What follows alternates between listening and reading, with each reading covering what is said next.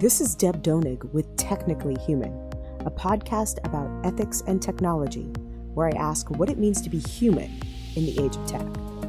Each week, I interview industry leaders, thinkers, writers, and technologists, and I ask them about how they understand the relationship between humans and the technologies we create.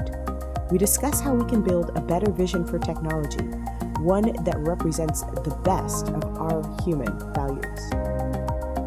Today, we are doing a deep dive into wearables with Dr. Stephen LeBoeuf. Dr. Stephen LeBoeuf co founded Valencell Inc. He is also an inventor and co inventor of over 50 foundational patents for accurate wearable sensors.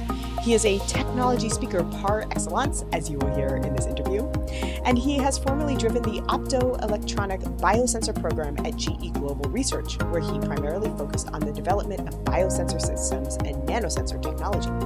LeBoeuf, during his research at North Carolina State University, created optoelectronic solid state materials as well as devices. LeBoeuf holds a PhD from North Carolina State University in the area of electrical engineering and graduated from Louisiana Tech University with a BS in the field of mathematics and engineering.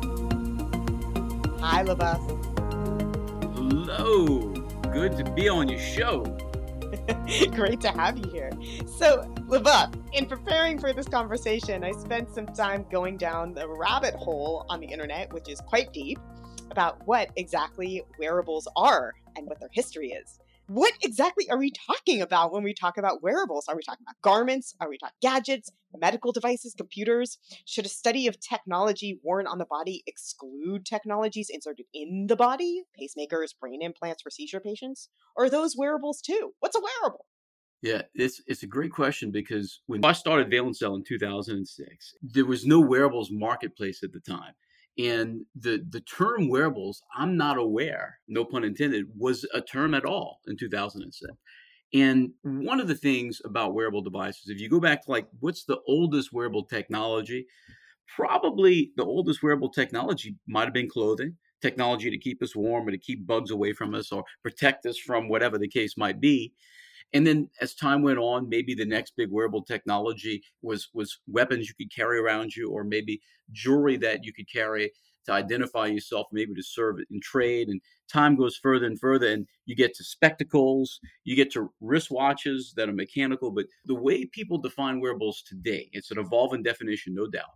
But as it's defined today, it's it's electrical, so there's electricity involved. So spectacles wouldn't be a wearable device by the, the modern definition of how we define wearable device in the field anyway. Also, uh, a wearable device is not an implantable device. So a wearable device is at, at most, at most minimally invasive. For example, in, in the field, most people would consider, for example, a pacemaker not to be a wearable device, even though it's being worn inside you. It's uh, something that you wouldn't call a wearable device, you, you consider to be an implantable device. But then m- most people in the field would consider, for example, say a, a Dexcom continuous glucose monitor to be a wearable device, even though it does have little micro needles that go a little bit into your skin to pull out the interstitial fluid. So having electricity involved somehow in the device, and then also having the device at most be minimally minimally invasive. And then now typically in these wearable devices, people in, in the modern day, they also involve biometric monitoring.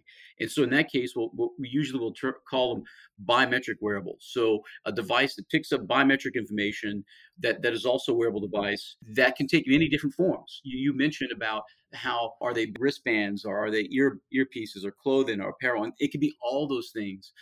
Back before the term wearable device came about, Deb, the term used for wearable devices was often called wearable computers.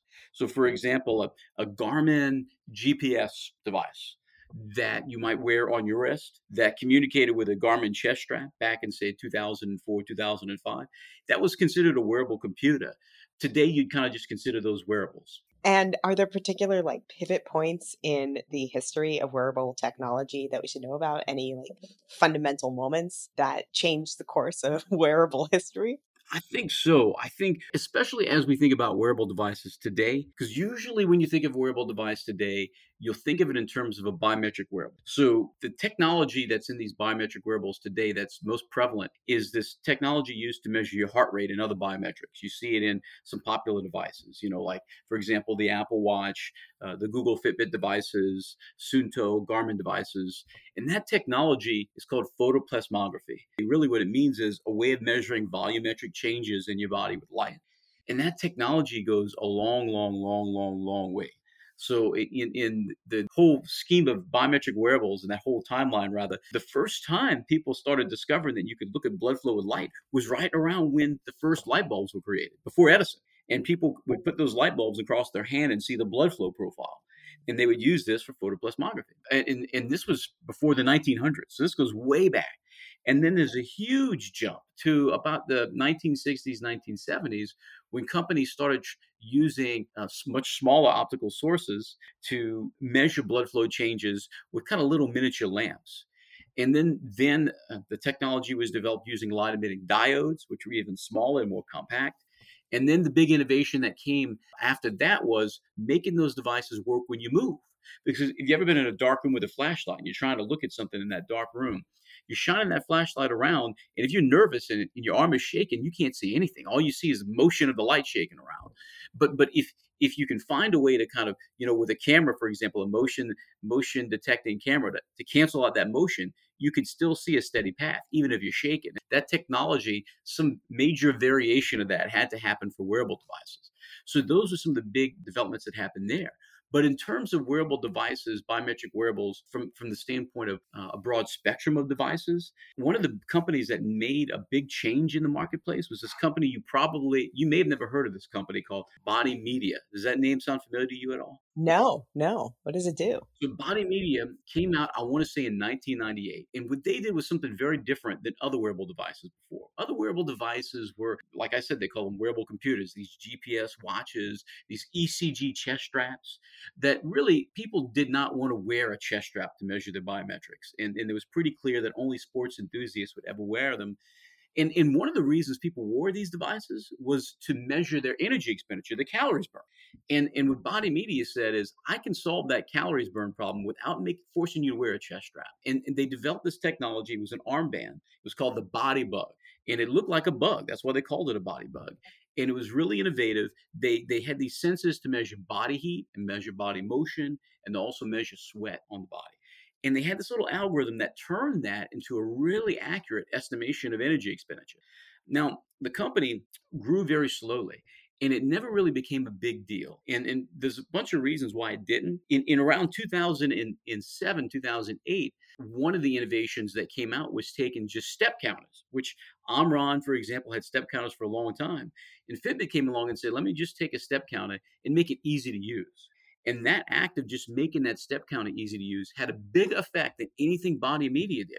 Fitbit's step counter was crap when it came to measuring your energy expenditure. As far as measuring your calories to this day, it sucks at doing it. It just does. Body Media, all the way in 1998, had a much better calorie counter by far than Fitbit's devices ever had. But nobody wanted to wear a big ass bug on their arm when they could just, you know, flip a little digital pedometer on you. But not just that, Fitbit had it to where they have a wireless transceiver that plugged into your computer at the time. And whenever you walk by it, the wireless information communicated to that that wireless transceiver and just zapped it into the computer. So you never had to type anything in. With a body media device, you had to get this plug. God help you, maybe you had the right adapter for your computer, you know, and, and plug it in. And that was on a good day. And so being good enough for the use case was how Fitbit was able to kind of take tilt that marketplace towards the direction. And Body Media eventually got acquired by by a company called Jawbone, and Jawbone eventually kind of fell by the wayside itself. It just couldn't compete in that marketplace. I mean, this is fascinating. You've talked about so many different technologies that have to come together come to create together. a wearable. Can you give us an outline? What are the technologies that have to come together for a wearable? How does the technology work? Well, it depends on the use case, but there are some that are critical. One of them, of course, is it's electrical, so you got to power it somehow. So battery technology becomes super important. And if it weren't for advances that have been going on in parallel all this time with battery technology, you know, we would have never gotten there because the, the recharge cycle for a wearable device has to be consistent with the use case. So that's one thing that's always there. Another thing is it, it may seem less sexy in the grand scheme of things to say an electrical engineer, but wearability, materials that don't cause your arm to rot off or, or you, you want to wear. They look good, they feel good, they breathe well. That's important. And there were some hits, uh, how you say, uh, fits and starts on, on that in, in the in the marketplace. Another thing that's that becomes really important with these devices is getting the data out in a seamless way. So so seamless wireless connectivity. And I'll tell you, you know, Bluetooth's been around for a while, but Bluetooth is a complete pain in the ass to get data out of it. I mean, the bane of my existence is Bluetooth. And if you ever had a Bluetooth device, when it's connecting, it's great. When it ain't connecting, you know, it's poo stew with a rotten root. So battery power, wearability, and, and how do you get the data out in a seamless way are some maybe some of the most critical, critical things in the wearable. Now, for biometric wearable, it's even more difficult because humans, you know, we're different. We're not, we're not a clockwork orange. We're this. We're not a robotic organism. We are different, and the things we do change how our body responds to things. You know, it's very dynamic, and, and so you're trying to measure something off a person consistently and everybody's different and the sensor needs to couple with you. Well when you move your body and move around that sh- coupling changes. The way the light couples to your body the way the electrodes connect to your body all that changes. And so make uh, sensor sensor technologies that are really robust to, to the human and, and and are diverse in that they can work on a variety of different people become really important I want to talk about that in a little bit because the thrust of diversity is something really important, I think, and as an ethical question. So we'll get back to that. But, you know, you talking about this and especially the materials brought me back to a moment that Fitbit, I believe it was, first came out. And I remember when the Fitbit first came out, people would monitor their steps with a Fitbit. And then I started to see something really interesting happen, which is that they would monitor their steps with a Fitbit, and then the Fitbit would give them the readout of the activity. And then the people would change their activity to change the reading on the Fitbit. And this fascinated me because it's a really clear example of a concept that I've been thinking about uh, for a very long time, which is the concept of cybernetics. Cybernetics, just to define the term for our listeners, is an area of study and thinking about how machines interact with bodies through what are called feedback loops. Um, an outcome, just to give a definition of feedback loop, is when an outcome is registered and recorded and then becomes a new input, and then the, that input feeds into the process to create a new output, which then in turn becomes a new input. So, to go back to the Fitbit example, I saw how deeply human behavior was changing in response to the description of that behavior by the machine. And an observation or description of behavior uh, in these cases didn't just record the behavior, it was actually changing that behavior. So, how do we mm-hmm. think about that change in human behavior by the machine that's supposed to record and report it? What do we get when we have these kinds of feedback loops where the machine actually is changing the way we interact with the world? Well, this is very fundamental. As a matter of fact, Deb, I want to say in 2007 or 2006, one of those two years, there was kind of a landmark study that came out on this topic where people were given pedometers. Now, these weren't fancy pedometers. This is pre Fitbit. Uh, you know, Fitbit started after Valencell. And th- they were just basic pedometers that you would get that stored the data that you downloaded data to your computer on. And they gave them to people. And they had these two groups. I can't remember the total number of subjects in this in this study, but I want to say it was about roughly 50 people who had pedometers and 50 who didn't. All of the same average physical habits. So you got two groups one that you give pedometers to, and the other you don't. And the one you give pedometers to, what you say to them is, hey, here's a pedometer. Here's how you use it. And that's it. This is how you use it. And that's it. And you don't have to sing in false, falsetto. give them the, the, device and you say, use it. And, and, what happened in that study was really bizarre. Uh, it, it, it was a, a hypothesis that was there, but it was really not expected to be so strong is just giving the people the pedometers and showing them how to use them led to changes, positive changes, what we would call positive changes in their biometrics.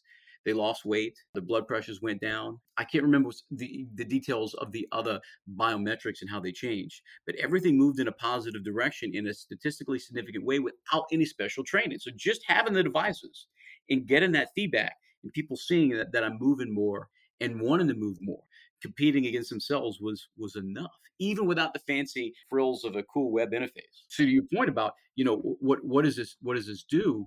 Essentially the, these wearable devices they can be like a for lack of a better term sixth sense to provide you additional feedback by which you can guide yourself. Now in the case of burning calories in the case of moving around more that's a very simple thing that seems to be pretty positive. It's hard to see how you would somebody being guided by this principle moving around more would lead to something bad. And so it, it works it works really well in that particular case well, let's talk about the something bad. Because obviously, a significant change in behavior in the case of the Fitbit is to get humans to move more, to take more steps, which is something deeply important in an age where we are seeing large health concerns about obesity. Should we celebrate the Fitbit unilaterally? Is it just a good thing, or are those bad things that you talked about something we should think about? Are there points of concern that you see? I think there can be. There are points of concern. I'll tell you. So when Valencell started in 2006, the grand visage, the big face, the big vision we had, is we had this vision, this really this passion, this dream that people wearing devices, this, which includes clothing, you know, whatever it is you're wearing already, with senses embedded, can generate their own content for themselves that can then be processed to provide them feedback that they could use to improve their health uniquely. The idea is everyone's different. You go to the doctor, they give the same. They look at your body weight, your height, your BMI, whatever the case is. They give you a prescription. They dose in a way what your diet and exercise should be based off that those simple things. But if we can measure more about a person, could we tell somebody that hey, you're not the, the person who should be drinking at all because you know we've we've monitored you, we've seen how your body has responded to you drinking. You know, if if you do drink, you're you're not going to live nearly as long as some of your peers are going to who who can drink or maybe you the, these fatty foods aren't so bad for you. This that's not what you need to avoid because those things aren't having such a negative effect on you. Uh, so so maybe get rid of some of the myths that might be there or rather maybe overgeneralizations to where we could have some kind of personalized medicine. That was the big vision. Now where this can go wrong in my opinion is if you're providing people information that's not correct you mislead them or if you provide them the correct information but you you mislead them on how to use that information. And so, you know, when I look at it from the standpoint of the positive and the negative with the wearable devices, I, I tend to look at it more from look at what you're building to see if you're being misleading, either intentionally, and if you identify you are, well, then now it's not intentionally anymore. you've killed it. Great, you stopped it. Or more common, unintentionally, things you're not thinking about that might lead to a, a bad outcome. Uh, give you an example. Let's say, for example, that your doctor tells you that your heart rate, your resting heart rate's too high. You see, you know, you're sitting down in a chair, they're measuring your blood pressure, your SpO2, right? And they see that your resting heart rate is too high. Uh, they say, wow, you're sitting down here and you're 100. Last time you came here, you were 90. The time before, you were 80. There's a trend here. And they say, oh, you know, well, these, these, these wearable devices you can get, they can tell you your resting heart rate and and you could track this and you could send it to me. There's a, a reimbursement code now doctors can use uh, to get to get reimbursed for pulling that data in and they see your resting heart rate's going down. And the doctor's going whoa whoa you're you're in great shape. You know you're, you're going down. But that say that device isn't accurate enough now he's getting the wrong or she's getting the wrong information. And maybe that doctor says everything's fine. And you come in and they test you and your heart resting heart rate is 150. And God knows what kind of damage has happened to you, you know, during that time. And your doctor, she looks at you and she says, Oh, what, what went wrong here? And, it's because the, the device really wasn't measuring accurately. So in that case, once you once you tell someone the resting heart rate and you tell them how it can be used, if if you're wrong about it, you really got to think about what what are the outcomes there? How is this how is this going to interact with the basic workflow of a physician? And is this going to potentially do more harm than good? I'll give you another example: atrial fib, Apple Watch. Or, uh, you probably you know in the news was a lot of information about atrial fib. There were two main. Uh, the company that first really uh, democratized atrial fib was this company. This company called AliveCor, and AliveCor they developed this technology that that made it straightforward to use your phone to measure your ECG and measure an ECG wave well enough to determine if you have AFib. And so the company, one of its founders is a medical doctor who's dealt with this condition before and managed so many cases. And what they knew is they needed to market this product to people who, who were at risk of AFib. And, and so they market it to those folks who are at risk of AFib. And that way, they already have a risk of AFib. You detect that they have it. If you do get a false positive, so every sensor is going to have a false positive and false negative. There's no way to get around it. They're always going to have some error. But if, if they're already in a category of people who, who are at risk, well, then your chances that you give them a false negative is, is lower. And so when you look at the, the, public health value and the cost to the healthcare system, it actually works out where if you can tell somebody who's at risk that they do have it and they take these interventions, it helps them out and also helps the system out. It's a win-win on all, all sides. That's not what Apple did. Apple took that technology and they integrated it into an Apple Watch to everybody. So now everybody can measure AFib because they didn't get the approvals. Then uh, they only were allowed to market it towards people who didn't have AFib. Well, every sense of technology, like I said, is going to have false positives and false negatives. And one of the things that's happening now is a lot of younger people are getting these false negatives, or excuse me, false positives. So, so they go to the doctor. What's this about? Well, come to find out it's a false positive. But this is after now the system spent thousands of dollars and maybe the person's been stressed out and apprehensive about it. So it's really important to not just have the technology right, to think about where it's going and who you marketed it to and what your claims are. That's absolutely true and absolutely fascinating. And now I'm thinking much more about the context of you know what, what we talked about before we started recording, which is the ethical. Not can we have this technology, not can we build it, but ought we to have it. Yeah, yeah, it's a great point because I would say you know Stephen LeBoeuf sitting right here in this chair. I would say that the way AliveCor did it, they ought to have done it. It made sense. It, had better outcomes at reduced cost for the system. The way Apple did it, I can't say that they ought to have done that. I can't say that because because I'm not convinced that they've improved public health at lower cost. And you're bringing up another, I think, really important question, which is that, again, if we're talking about not just can we build this, ought we to build it, there are so many different people that you probably need in that room to ask these questions, right? You need somebody who knows the technical dimension, but you also need somebody who knows the psychological impacts. You have you need to have somebody who is familiar with public health. You probably need somebody who has a kind of understanding about how this translates across different cultures as well. So, from your perspective, for this technology, who needs to be sitting at that table? Who should be there when we make these kinds of decisions about what, not just what we should build, but how should we build? who should be there? That question may be different for different companies. It may be you know different companies different different styles of companies. I could tell you at Valencell what we do is part of it's a company culture frankly. You know our company culture it encourages people to be outspoken and to, to not be afraid to bring up controversial ideas and, and not be afraid to be uh, say something that may be against the the the norm or the direction the company wants to go and it's it's encouraged. We have these discussions and, and from that you might get some a thought that you never thought before. Someone may call out something that whoa whoa we didn't think of that and, and uh, but it's because of that culture that's there. So it allows all the different brains to work as a supercomputer regardless of the profession in the different categories of the company all, all throughout because it's a very multidisciplinary company it, it could be that some, for some companies that are much larger than Valencell, maybe that's not the, the, the, the, most effective way to, to do this. Maybe they need to be more structured. Maybe they need to be more more rigid, and maybe they need to have more functional roles of people who can go through these things. But I'll tell you that we have the the fortunate aspect of being able to take advantage of all the experts in our company who are not afraid to tell us about the direction we're going in. And the thing about it too is, you know, in this field, it's a lot of work. This is a freaking lot of work. Whenever you're making a wearable device, it's a lot of work. And this it's rare that somebody is I'm, I'm sure that the cases must be there, but I'm thinking about it right now. I'm not aware of a case where any of the scientists and engineers were doing this because of the money. Uh, you know, it's there's a bigger vision, there's a bigger bigger goal they want to do. There's now there's a question. I, there should be a question about if that goal ultimately ends up having the positive outcome you want.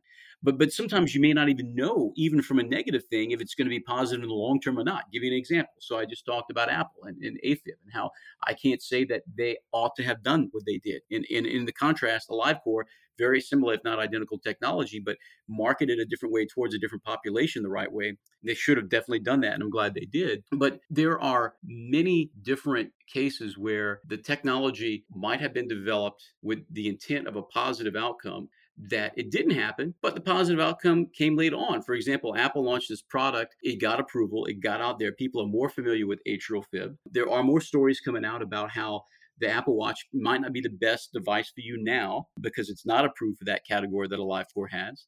But maybe that awareness is good and maybe that encourages apple to do better and maybe that leads to better outcomes long term and i can't really say. I wanted to go back to some of the bad things because the one that we didn't talk about i think is a big one that i get concerned about which is the concern that actually got me to stop wearing the wearable that i had and that is data privacy. I think about the fact that wearables generate quite a bit of data about the people who wear them their health conditions. The data that wearables collect include uh, telling uh, when and how much somebody is sleeping, eating, where they're going, when they're having sex, how much sex they're having. it's deeply intimate. And then that data gets transferred to companies. Are you worried about data privacy? Should we be worried about data privacy with wearables? I think that people should take privacy very seriously. And uh, here is the deal in order to get the most out of a wearable device, you do need a way to get that data in some computational system that could crunch those numbers and pro- provide value to you. But what you have to be mindful of is what rights have you given away to the company that's doing that?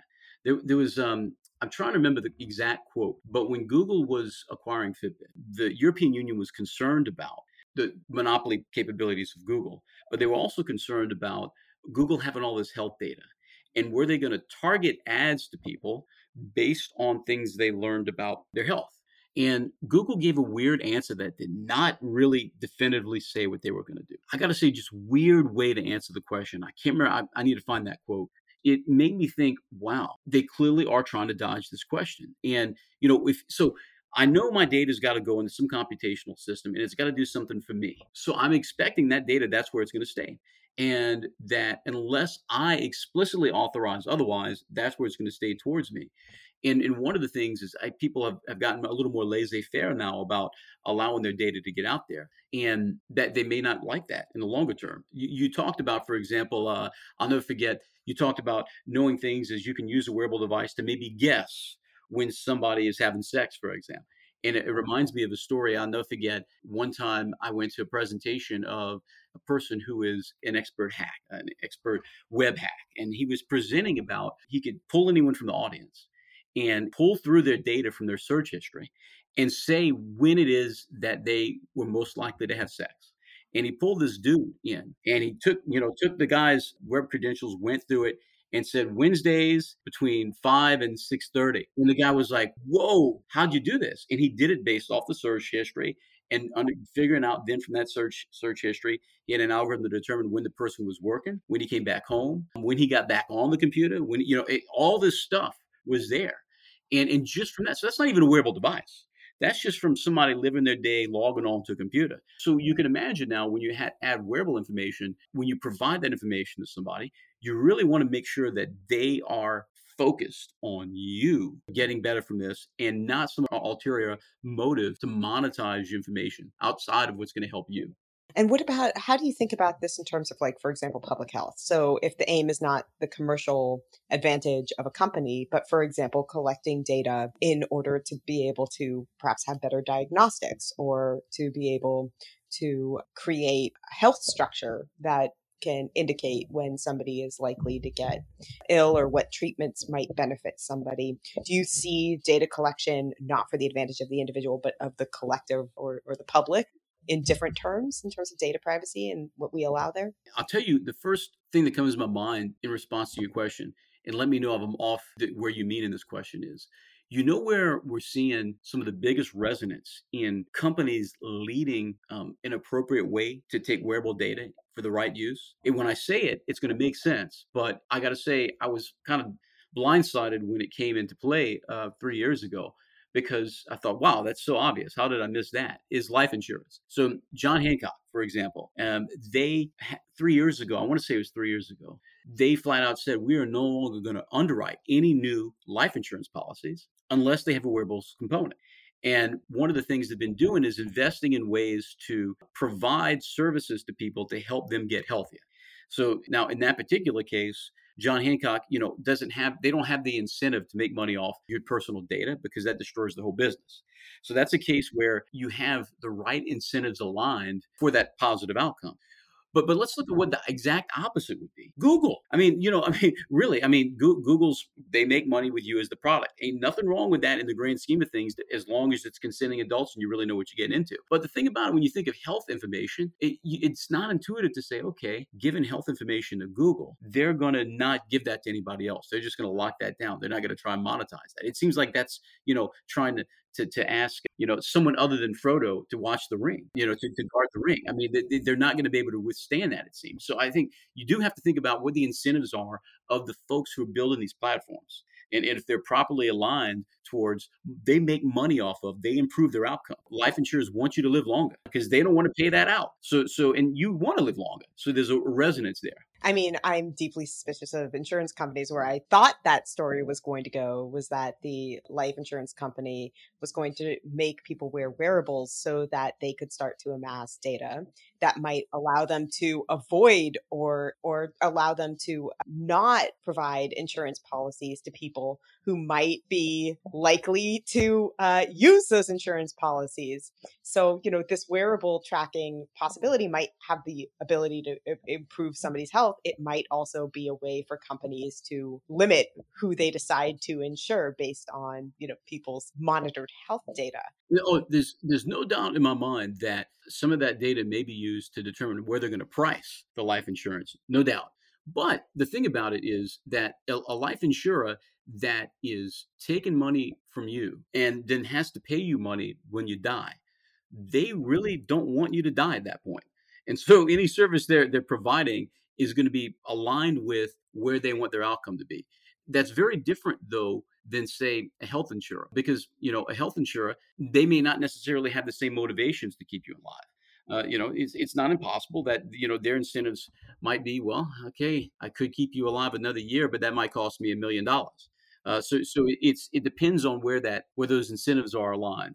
Yeah, I'm very aware that a life insurance policy would prefer that I stay alive. So, in that sense, our alignment is uh, perfectly symmetrical. But they might refuse to insure me. They might refuse to insure people who have some sort of, you know, uh, condition that they can detect by somebody having worn a wearable. And I, I foresee, for example, people with life limiting illnesses or disabilities perhaps being deeply disadvantaged from that kind of philosophy that maybe uh, helps people stay alive longer, but then makes people who perhaps are more precarious health for reasons that are completely out of their control uninsurable.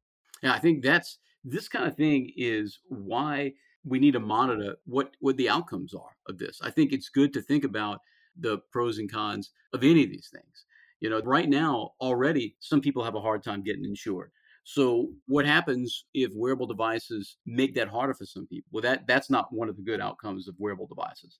Uh, now, at the same time, wearable devices, when used right, could reduce the need of anyone to even have insurance and reduce insurance costs so much that now they can afford to bring in more folks into that fold. Uh, which direction ultimately will go, I guess we don't know yet. We know the way we want it to go. Uh, but it's so early. I think it's it's hard to say. I know in the case of John Hancock, that I was impressed because they had were able to show the data that that where when people had a wearable device, that reduced their numbers, which had a, a very big endpoint of pushing their life expectancy out. And so that just having that to where people were encouraged to have a wearable device. And and this was based off of, like I said, that I think it was really it was a breakthrough study, I would say, in 2006, 2007. But since then, we've had continued evidence that this is the case. Just having people engaged in a wearable device, showing them, even if it's just them, seeing the biometric information, for some reason, somehow it encourages them to do the activities that improve their biometrics. There's a, I think, larger question that I'm forming in my mind based on some of the things that you say.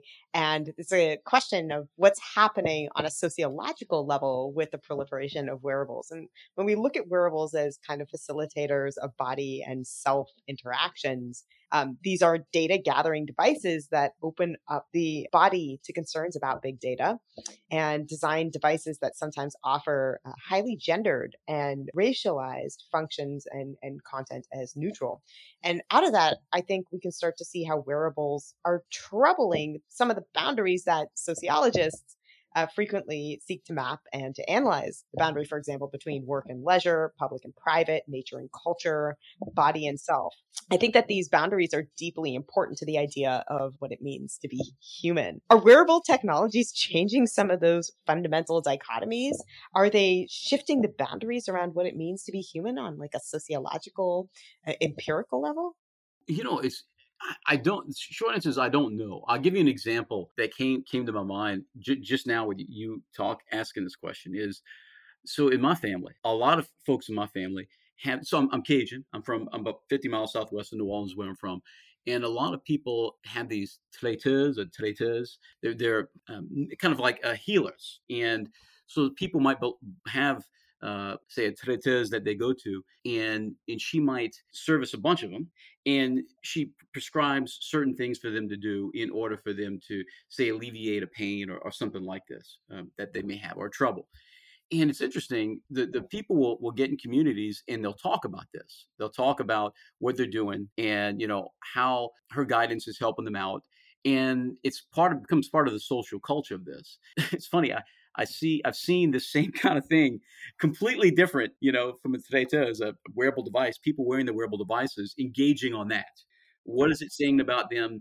Uh, when do they feel it doesn't work? How do they interpret it? When can they trust the device? When, for example, when, when uh, for example, a little conversation, literal conversation is: Does your wearable device tell you the right heart rate when you're run, running really fast? Because mine doesn't. And is that when can you trust it? Okay, that's when that's when I can trust it. So that's when I know to trust the data from it. And so people kind of work together to figure out how these things really work and when they break down, which is so similar to what, what I've remembered from hearing people talk about the healers too.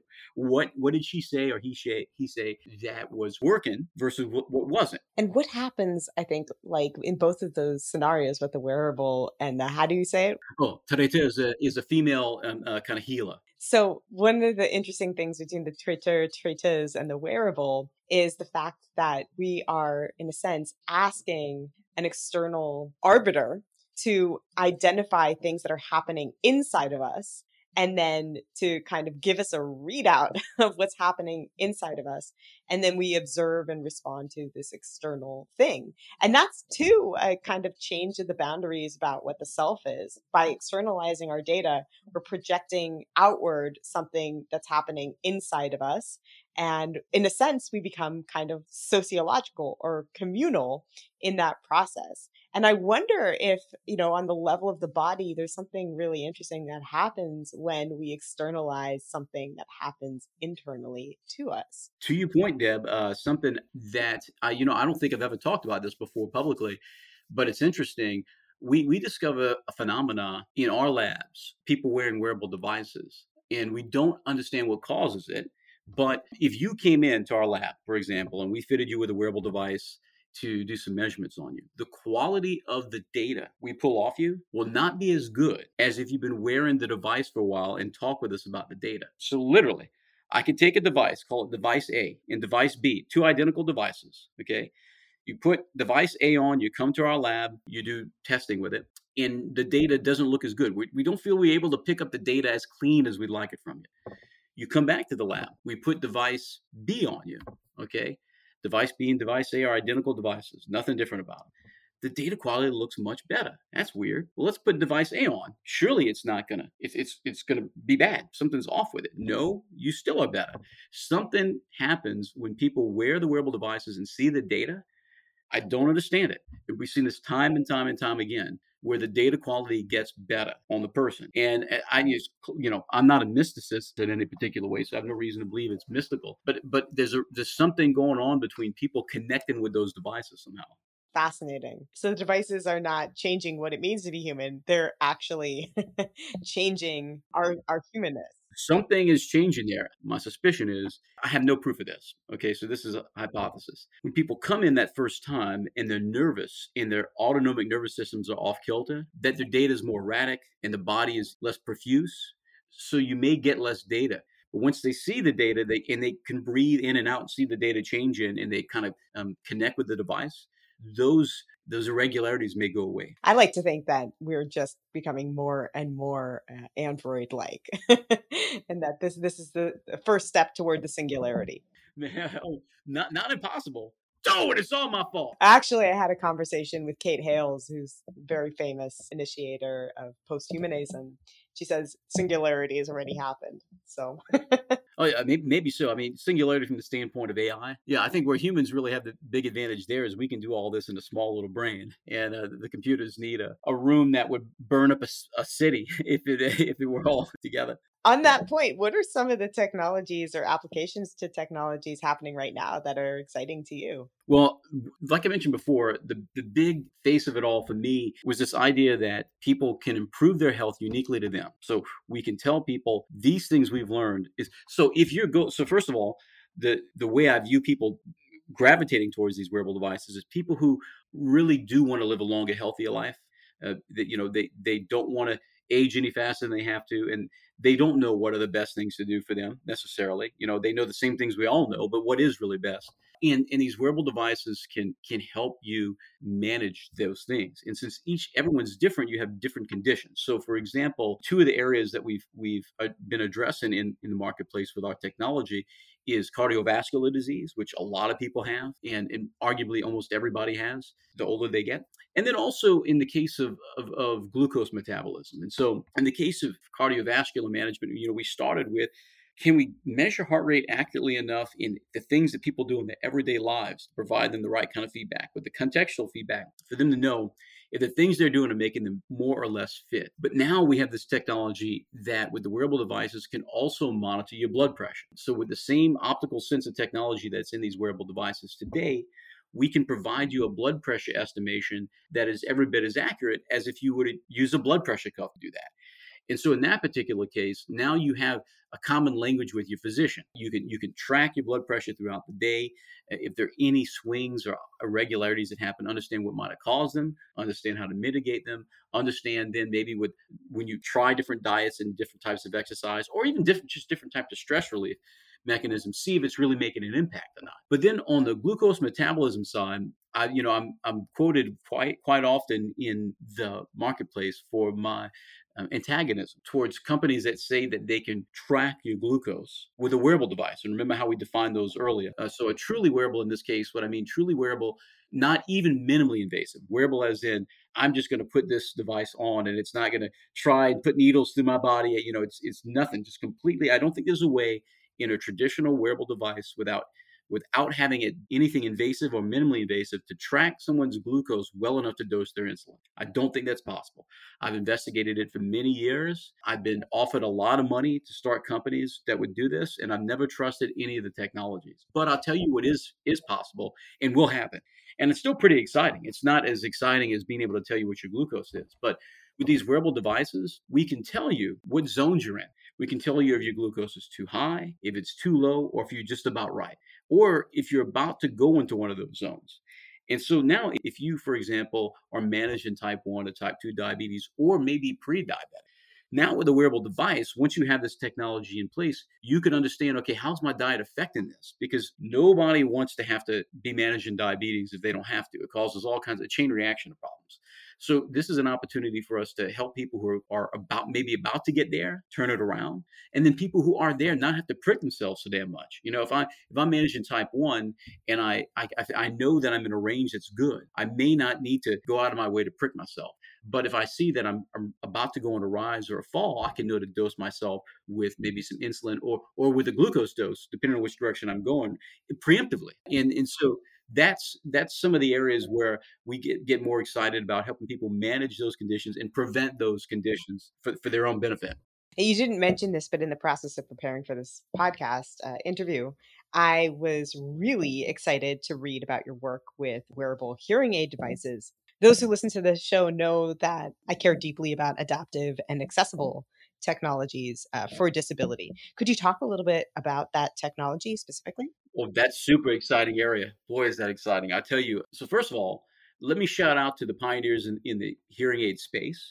So one of our partners is Sonion, and, and Sonion has taken our technology and integrated it into these small, tiny little receiving canal. They call them speaker drivers that go inside the hearing aids that also have our biometrics in there. And what's great about that is because there's a, a strong comorbidity of people who have hearing loss issues associated with other aspects, for example, such as cardiovascular disease and also vestibular issues where they might trip or fall more likely.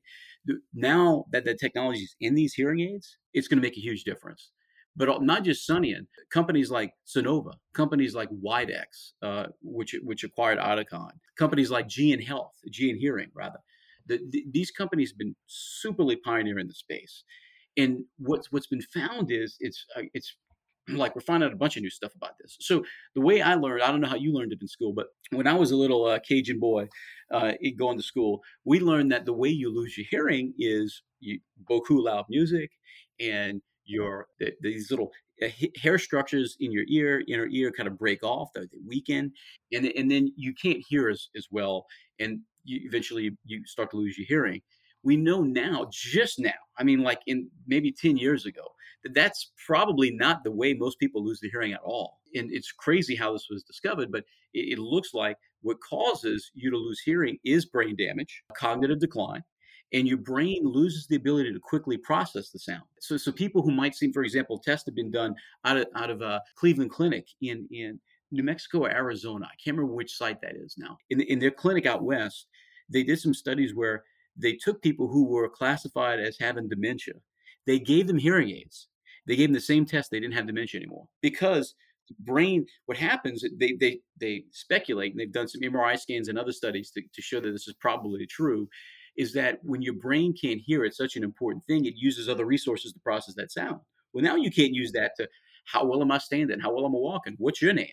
You allow the person to be able to hear above that noise floor. Now their brain resources can go into the things that you love about. And so, uh, and, and then simple technologies, I'm saying simple, I, I shouldn't say that, but I mean s- simple to certainly simple to understand. But but the thing is, say I'm talking to you and I want to listen to you. You know, I want I don't want to listen to this other crap around me, but I've got a hearing aid on. The technology can can focus my listening on you.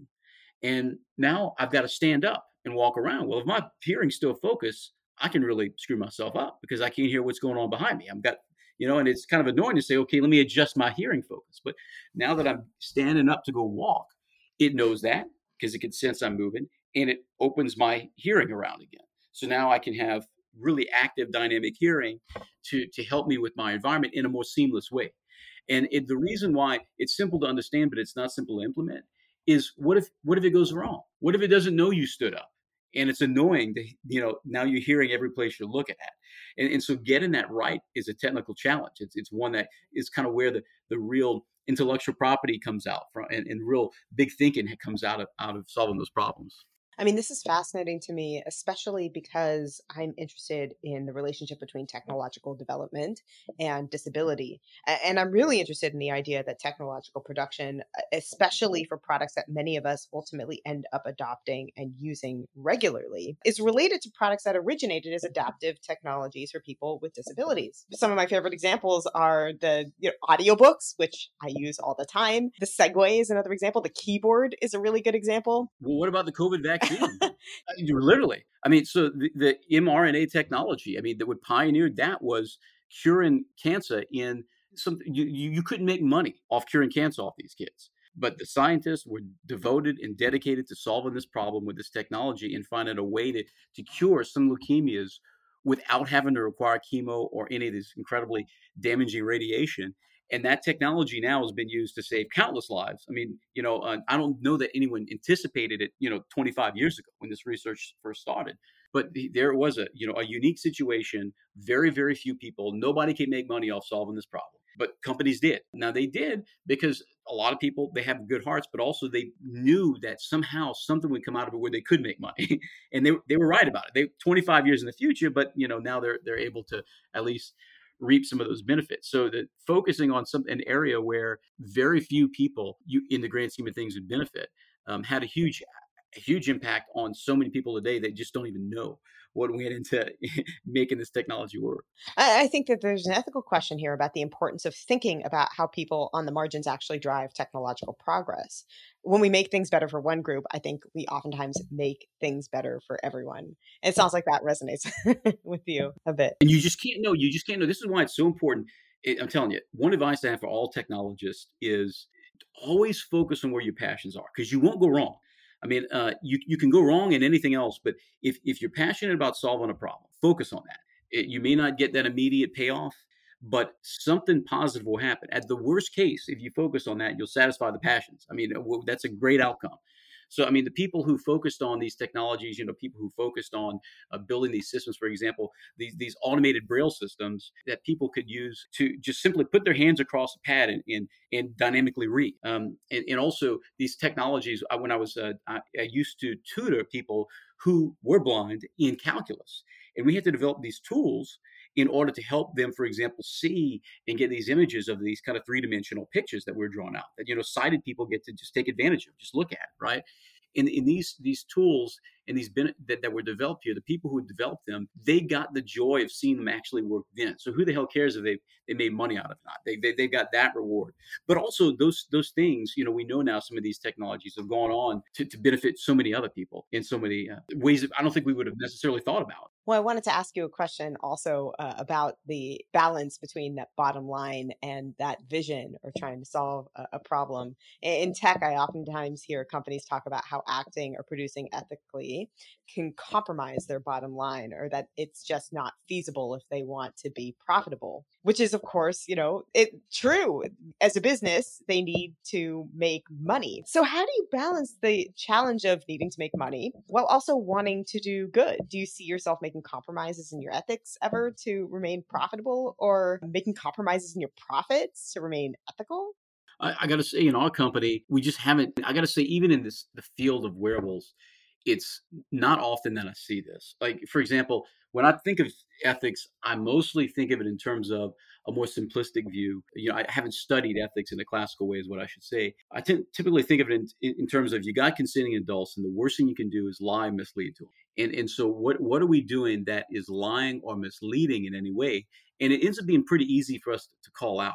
And the, first time I got to say, I was really concerned about in this field where I felt that this was a really line and misleading aspect was a startup company. And th- this company claimed that they could, uh, it's hysterical, with a wearable device. I, I, I'll never forget this. I was at Kleiner Perkins and I was trying to raise money for our company. And they said, well, how come you can't do what this company does? It's a startup company. And the company claimed that they could measure what you ate. So that through the wearable device, they could tell you how many calories you ate. And at the end of the day, they could count those calories without you having to add them up in any way, just by you wearing the wearable device. It was complete BS. There was no way that was true investors were still buying into it because the value of the company that could do this would be astronomical. And so people just wanted to throw money at this just because they wanted to believe. But then I saw it from larger companies in ways that that concerned me. One of them, like I said, with Apple, and okay, you create this AFib technology, but are you really doing a public good or, or are you just associating your brand with health? And, and also Google Fitbit when it's just hard to conceive of how it is. Google's answer to the European Union about what they were going to do with this data was not it was not agreeable to me i looked at it i, I got to say my first gut response was it was a slap to anyone in the medical wearables field so those things are rare but they do happen and they from my standpoint, that's how I've identified them is by them at minimum being misleading. In some cases, in the case of that startup company, just flat out lying. I mean, the case that comes to mind for me is Theranos, which is a trial that is ongoing at this very moment. Elizabeth Holmes is standing trial for proposing and claiming that her technology, which was a testing technology for blood, could do things that were technologically impossible. And of course, people were relying on that data from those tests and the poor employees i mean you know they, can you imagine those employees and how they you read about what they went through and you know, they knew that they could do some good if they stayed in that company. And at the same time, they knew what the company was saying it could do, it couldn't do at the time. So you're really caught, you know, do you stay with this company and you try and put some good into it because you know if you could do a fraction of these things, it still has tremendous public health value. Or do you just get the hell out of there because you feel like there's nothing you can do about it? I, I got to say, that's a tough call. Yeah. So I wanted to switch gears and ask you a couple questions, Dr. LeBoeuf, because I know that before going into industry, you're an academic working with both undergraduate and graduate students. And in that context, I wanted to ask you a few questions about how you view the academy, especially from outside of the ivory tower. Presumably, academia trains students not just to become miniature academics, but to also go out and do things in industry. Are we training people well? does academia get everything right? Or if not, what does academia get wrong in terms of training people for industry, specifically for tech? So that's a, of course that's a broad question in so many ways.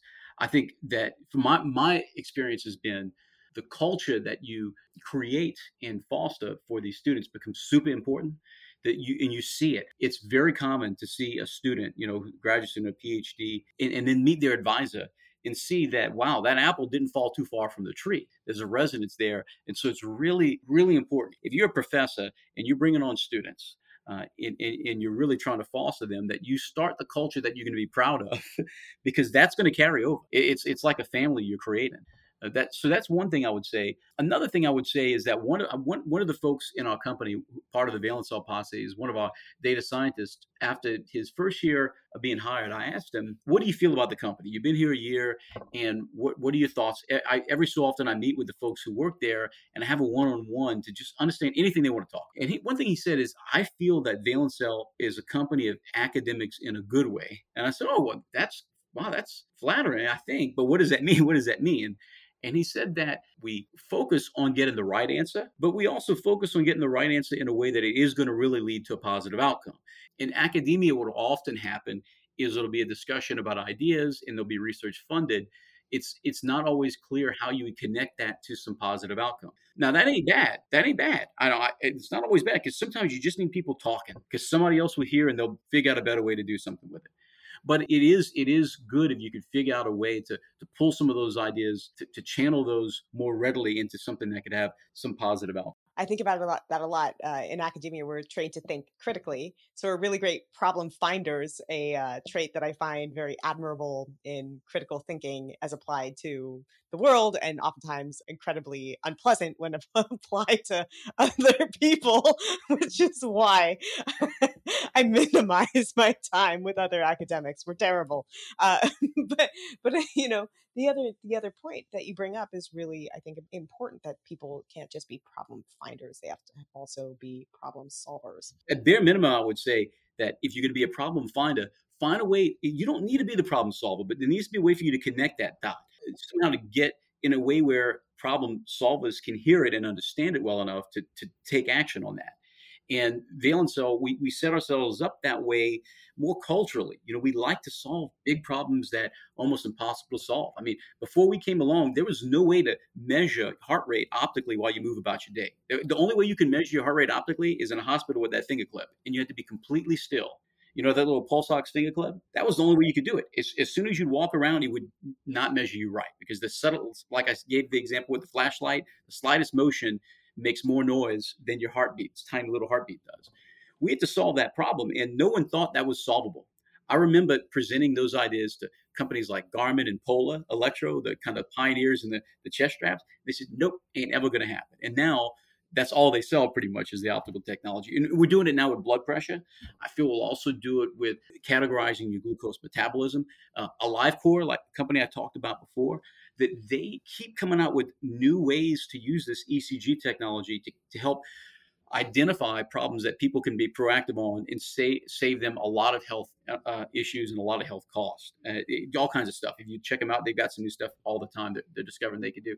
So I, you know, I feel good about us getting those things out. What about, you know, as a professional problem finder whose problem finding energies are oriented toward ethics? When you worked with students, both graduate and undergraduate students, did they think about the ethics of what they were studying or what they were envisioning in terms of taking their study to industry? To my point earlier, it really depended on which professors group they were in. Professors who fostered a culture of encouraging ethics, yeah, they did. Professors that did not have that as part of their culture, you, we didn't see that so much. And in companies also you can you can tell you know like in my field i'm not going to call say the names of these companies but i've visited several of these companies in the field of wearables where you walk in and they they're not forthcoming they don't tell you what their goals are in the conversation and you feel that it's the culture is really one of bottom line and, don't say anything to this other company they might take your idea it's bottom line bottom line bottom line and so I, I, feel that the short answer is make a short story long to answer your question.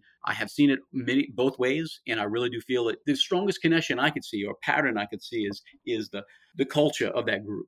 Yeah. I mean, I think that this is true both across academia and industry, which is, you know, people sometimes say, well, how can I build an ethical company? How can I make my company that I built ethical? And I, I my response to that is usually ethics isn't like a prosthetic you can put on top of a company. It actually has to be in the culture of the company. You have to start building it at the foundations. If you want ethical products, if you want ethical culture, if you want an ethical outcome, it has to be something that you build in the foundations and not something you think about at the end.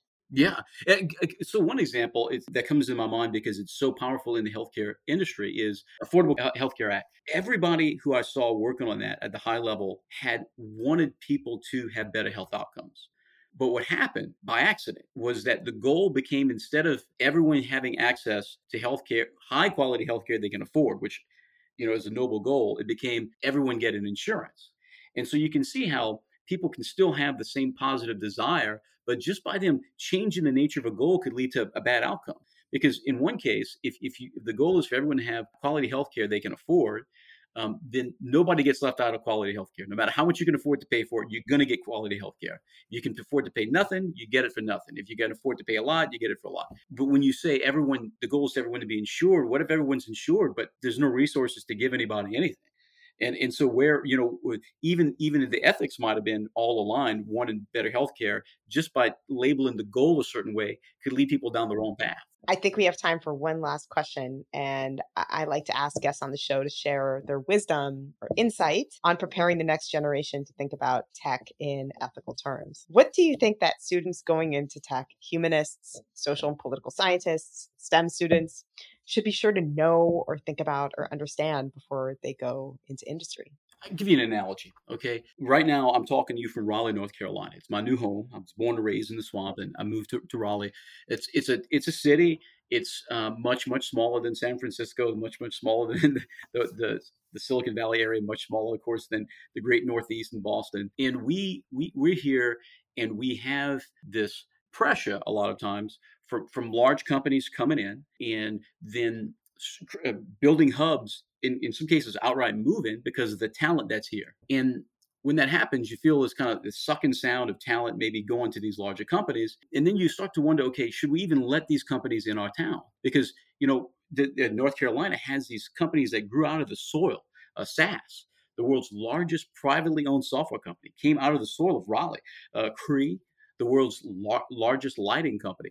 Uh, uh, Red Hat, the you know the, the world's first open source uh, software company. I mean, all out of the soil of, of, of, Raleigh, North Carolina. And so part of me says, you know, sometimes says, should we let these companies in and then destroy our culture? But then I realize there's another way to look at this. Let them come and let us show them what we can do to make them more ethical.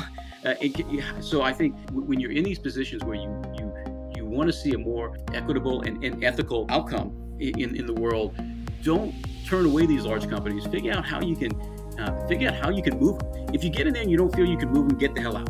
But at least give it a chance. Uh, see see how you can steer them because uh, they can use it and it's an opportunity for leadership. LeBoeuf, thank you very much for the conversation. All right, thanks for your time, Jeff. One quick note before we go.